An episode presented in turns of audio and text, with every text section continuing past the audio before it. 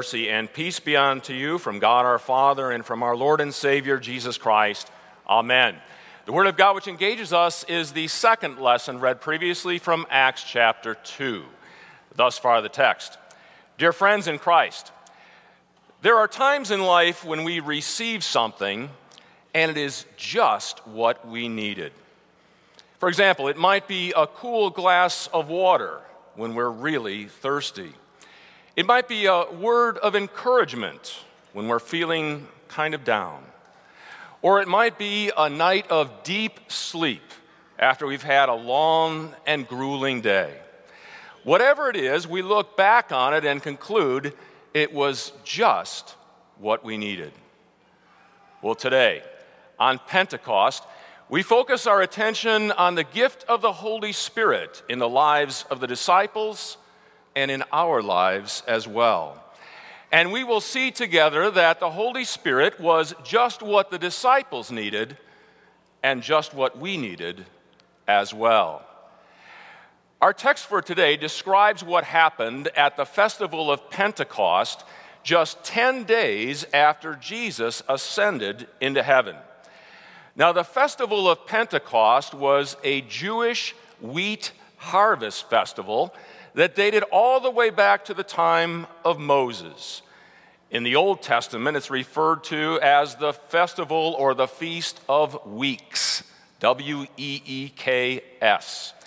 And it was one of three annual festivals in which and for which all male Jews were to assemble in Jerusalem.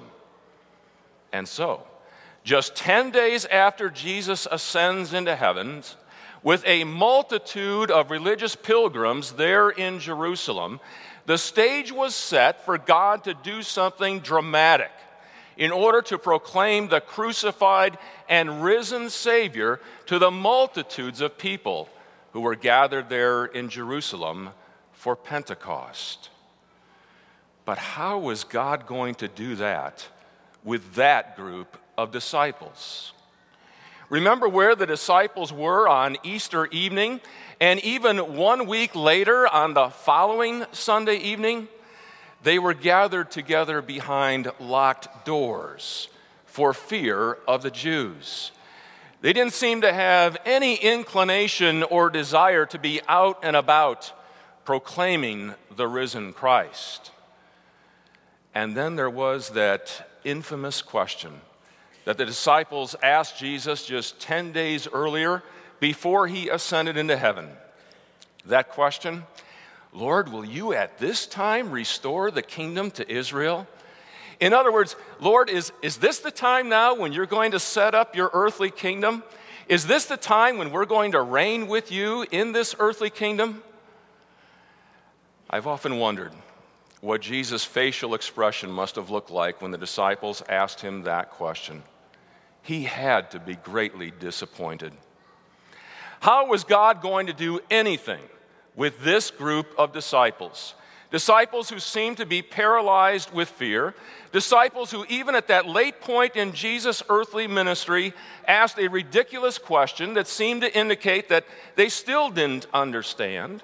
That group of disciples that really were not learned men, that group of disciples that, as far as we know, were not great orators. How is God going to get anything done with that group of disciples? Well, it's very simple. He's going to give them exactly what they needed the gift of the Holy Spirit. It's the Holy Spirit that Jesus, in our gospel lesson for today, promises to those disciples. The Holy Spirit that he says will lead them into all truth. The Holy Spirit, he says, who will bear witness to him.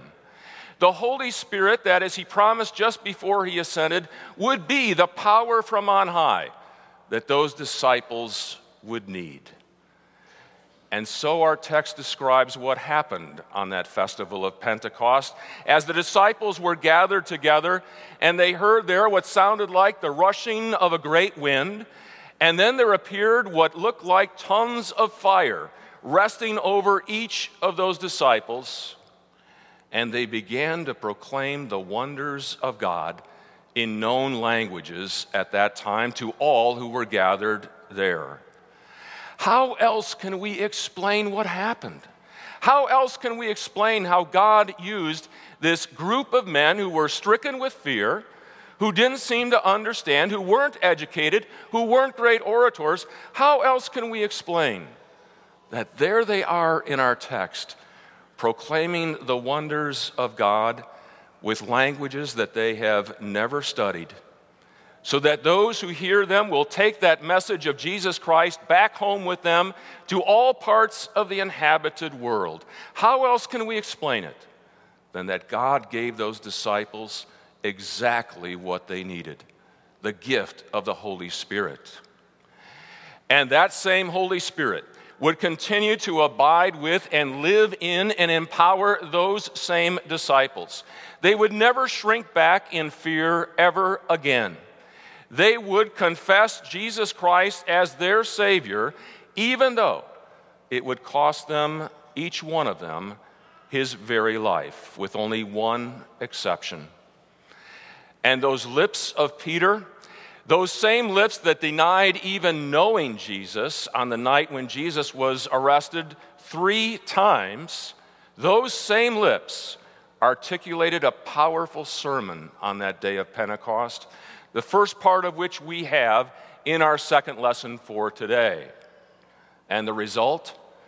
The Holy Spirit worked through that proclamation of God's word so that 3,000 people believed and were baptized and were added to those being saved that day. From roughly 120 to over 3,000 in one day. The Holy Spirit was just what those disciples needed. And the Holy Spirit is just what we needed in our lives as well. You know, when you stop and think about it, it's amazing that we even believe in the first place in Jesus Christ. For Scripture tells us that we are conceived and born with a nature that does not point us in the direction of God, but in the exact opposite direction away from God and focused inward on ourselves. And those sins of thought, word, and deed that we still commit are evidence of that fact. But it's even worse than that. Paul describes in 1 Corinthians chapter 2 how the natural man, in other words, we by our very nature, cannot understand the things of God for they are spiritually discerned. And the natural man, Paul writes, considers them to be foolishness. That's why Luther wrote in his small catechism, as we recited it earlier, in his explanation to the third article of the Creed I believe that I cannot, by my own reason or strength, believe in Jesus Christ my Lord or come to him but the Holy Spirit has called me by the gospel, enlightened me with his gifts, sanctified and kept me in this one true faith. It's the Holy Spirit who has called us, each one of us, by the gospel. A gospel that tells us of a God who loves us with an everlasting love.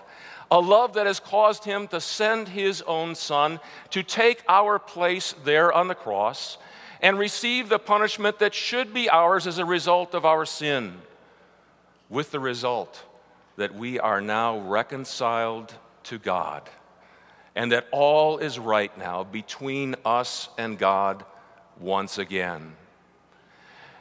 And so now, every time we see a baptism, and I'm very happy to report that yesterday at 4 o'clock, there were four baptisms that took place right here in this sanctuary. Every time you see a baptism, you see the Holy Spirit at work, calling, gathering, enlightening, bestowing the gifts of God, forgiveness, and abundant eternal life. Every time you see a confirmation, such as we shall witness here at 1045, and see people standing up in this assembly and confessing faith in Jesus Christ for the forgiveness of sin and everlasting life, you're seeing the result of the Holy Spirit's work. You know, when you stop and think about it, everything that Christ did for us by his life, his death, and his resurrection once again would do us absolutely no good if it weren't for the work of the Holy Spirit in our lives. Because by ourselves, we couldn't believe it. We wouldn't believe it. As Paul writes, no one can say Jesus Christ is Lord except by the power of the Holy Spirit. The Holy Spirit is just what we needed as He called us to faith. But He is also just what we needed when it comes to keeping us in this same Christian faith. You know, just as it is amazing that we believe in the first place, it's also equally amazing that we keep on believing as we live in this world. For we live in a world that also points us away from our Savior. Oh, 30 or 40 or 50 years ago, the Christian biblical narrative shaped how our culture and our society thought and how it acted. But those days are long gone. And some theologians today describe us as living in a post Christian culture or a post Christian society. And the devil, of course, orchestrates all of this in an attempt to pull us away from our Savior. The deck is strongly stacked against us as we live in this world. But thanks be to God, He has given us just what we needed to keep us in this faith the Holy Spirit. The Holy Spirit works through the Word as it is read, as it is proclaimed. The Holy Spirit works through his, the Lord's Supper, all in order to keep us strong and in this one true faith. Know this that every effort of the Holy Spirit is to point you to Christ and to keep you in Jesus Christ unto life everlasting. He is just what we needed. And in addition, He is just what we needed when it comes to our life of prayer. You know, I've talked to very few Christians who are absolutely satisfied and delighted with their life of prayer.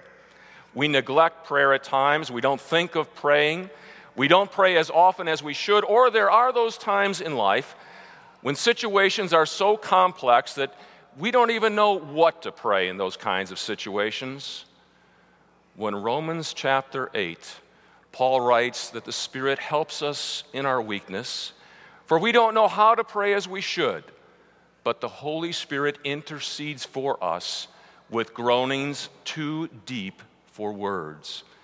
In other words, when we don't pray or when we don't know what to pray, the Holy Spirit is there praying for us before the Father with communication too deep for words to even express. And so on this day of Pentecost, we give thanks to God for the gift of His Holy Spirit, just what the disciples needed, and also as the one who calls us to faith, keeps us in the faith, and helps us interceding for us daily. He is just what we needed as well. The Holy Spirit, just what we needed. Amen. And now may the peace of God that passes all understanding guard our hearts and our minds in this one true faith unto life everlasting. Amen. We stand